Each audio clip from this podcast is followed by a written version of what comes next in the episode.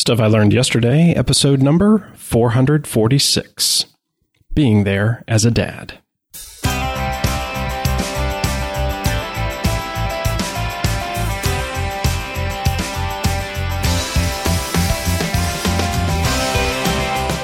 Hello, everyone. My name is John McGrail. Being a dad is truly one of the greatest gifts that the Lord has given me, and I believe that if you're not learning, you're not living. Today I'm going to be talking about my dad and how our relationship has changed over the years. Well, welcome to Thursday, everyone, and this brand new season of Stuff I Learned Yesterday. I am excited to be back behind the microphone along with Daryl and Barb, Jeff, Michael, and welcome to Emily and all of you who will be contributing uh, to this season of Stuff I Learned Yesterday. This is a great time. So let's get into today's fun fact.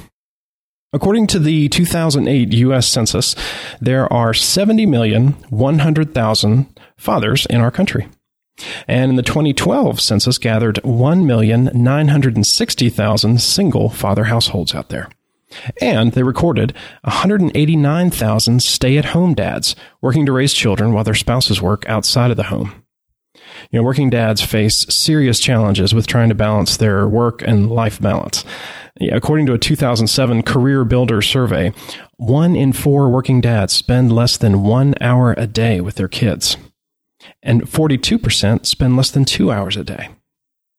Now, hopefully, these numbers have gotten better after almost 10 years, especially with tools that allow for working from home and other flexibility. But there's no doubt that working dads, and moms for that matter, are fighting for the balance that their families want and need. Now, my own fatherly advice to you is that you need to be part of the Friday Forum. It's your chance to share what you've been learning with me and the rest of the stuff I learned yesterday community. You can add your voice to the Friday Forum in several ways by calling 304 837 2278 and leaving a voicemail, or by going to www.goldenspiralmedia.com slash feedback and uploading an audio file, or use the provided SpeakPipe widget, or you can type out an email and send it in that way. Now, here's what I learned yesterday. Father's Day has come and gone for another year. The cards were bought and sent, actually on time to arrive before Father's Day this year. Around my house, we'll be celebrating a little later when everyone is actually in the same place at one time, which in our summers is not an easy feat. Our own kids are now 16, 15, 12, and 8, and their activities have them in many places. Even two of them heading to South America next month for a church mission trip. As a dad, I, I couldn't ask for more for my own children. Like most dads, my hope is for the next generation that I do all I can to launch them well into the world. You know, Frank A. Clark is quoted as saying, A father is a man who expects his son to be as good a man as he meant to be. Hmm. You know, growing up, my dad and I had a genuinely good relationship. After being born in Washington, D.C., my family moved to Winston-Salem, North Carolina, when I was six months old. My dad had an opportunity to have a role in the food service department of one of the leading hospitals in the area. His entire career would be food related, mostly fast food management, from Arby's and Hardee's, KFC, Wendy's, our family had the experience of many a meal dad coming home with the latest and greatest new menu item. My own first job was with Arby's, and it's still to this day one of the best jobs I've ever had. designing your own customized sandwich is something yeah, everyone should experience at some point. yeah, working in fast food, the hours were all over the place, and, and my dad generally did not carry the best shifts. So a lot of his time was spent at work until midnight or many times even later. Now, that being said, I, I don't really feel like looking back that he wasn't around a lot for me. In fact, I, I really feel like he was. I'd hang out with him while he'd be changing the oil in the car, or we would do other things around the house because he was a pretty handy guy. And he was always putting up with me, dragging him to Zayre's department store on Sundays, standing in line before one o'clock every week to get the latest Star Wars action figures.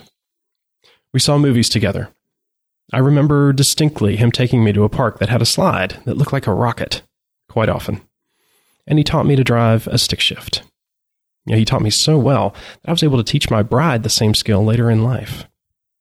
And he's the reason that I'm a Pittsburgh sports fan and will continue to be for life. And my dad grew up in the north side of Pittsburgh, Pennsylvania in the 1940s and 50s. He's the third of three brothers, and the McGrails were a model Catholic family of their age. Unfortunately, the McGrails did not express themselves emotionally very much, and you also did not discuss religion or one's own personal faith. So, if there's anything that I feel was not a strong part of my childhood, it was that there was a carrying over of, of that non expression of emotions. Yeah, I never questioned that my dad was proud of me or that he loved me. We just didn't really talk about it much. Now, If there were things that caused anger or disappointment toward me, well, they were dealt with swiftly. But thankfully, they weren't dredged up again. You know, the relationship that my mom and dad had was also challenging, where, you know, my dad was rarely affirmed in, in much of anything. It's been five years now since my mom passed, and my dad and I have started a new normal for our relationship. We hug now, just about every time we see each other. We talk about sports differently. We talk about life differently. He's a great papa to our kids, and the only thing that I wish for is that he could have more time with them. He even speaks of faith in a different way that I've ever heard before. You know, my dad just turned 73. He's living on his own and doing well, but not without challenges. I anticipate my role in my dad's life will change to more of a caregiver soon, and I look forward to what our time will look like in that time period as well. Here's what I learned. A dad and his son is one of the most challenging relationships that the Lord has ever created. While trying to teach sons how to be a good husband and father, you're constantly tripping over your own fallacies and foibles.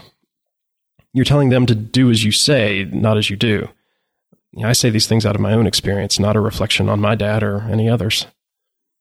You know, looking back now, I, I know that my dad was doing the best he could with what he was working with. Yeah, we had challenges, and I wish now that maybe we hadn't faced, but there was never a time where I doubted that he had my back and would do anything and everything to help me succeed at whatever I was doing. And today I have four father figures in my life. My dad, my father in law are two great examples of men who have been there and continue to be there for their families. I also had the incredible experience of now knowing my biological father, where I learned so much of who I am from a personality and emotional basis, and a stepfather who has welcomed me into his family with graciousness and love. You can ask me about that wonderful story anytime. I am blessed beyond and beyond with great fathers in my life, and I hope that I can pass on as much to my own kids. I grew up with the Rocky films and adore them still today. A few weeks ago, I got the chance to see Creed, which carries on the Rocky Balboa story through the lens of Rocky's famous opponent turned friend, Apollo Creed's son, Adonis. Without giving away spoilers, I will tell you that there's a very poignant scene where Adonis has to assist Rocky climb those same steps in the Philadelphia Square that he runs up, and even has a trail of celebrating kids while training in the first and second Rocky films. I teared up as I watched it. Maybe it was this hero on the screen that I've grown up with, now older and frailer. Maybe it was because I'm watching my dad, now challenged to do the things that he wasn't challenged before. Maybe it's the reminder that I, as a father, have the opportunity to get past my own shortcomings and pass on the best that I can to my own kids. Hey, all you dads out there, it's never too late. I'm John McGrail and this has been Stuff I Learned Yesterday. Follow Golden Spiral Media on Twitter at GSM Podcasts and Facebook.com slash Golden Spiral Media. To subscribe to Stuff I Learned Yesterday, visit goldenspiralmedia.com slash subscribe.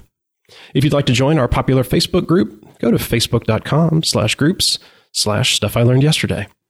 And if you've enjoyed this episode of Stuff I Learned Yesterday, I'd be grateful if you'd leave a review in iTunes by going to goldenspiralmedia.com slash iTunes.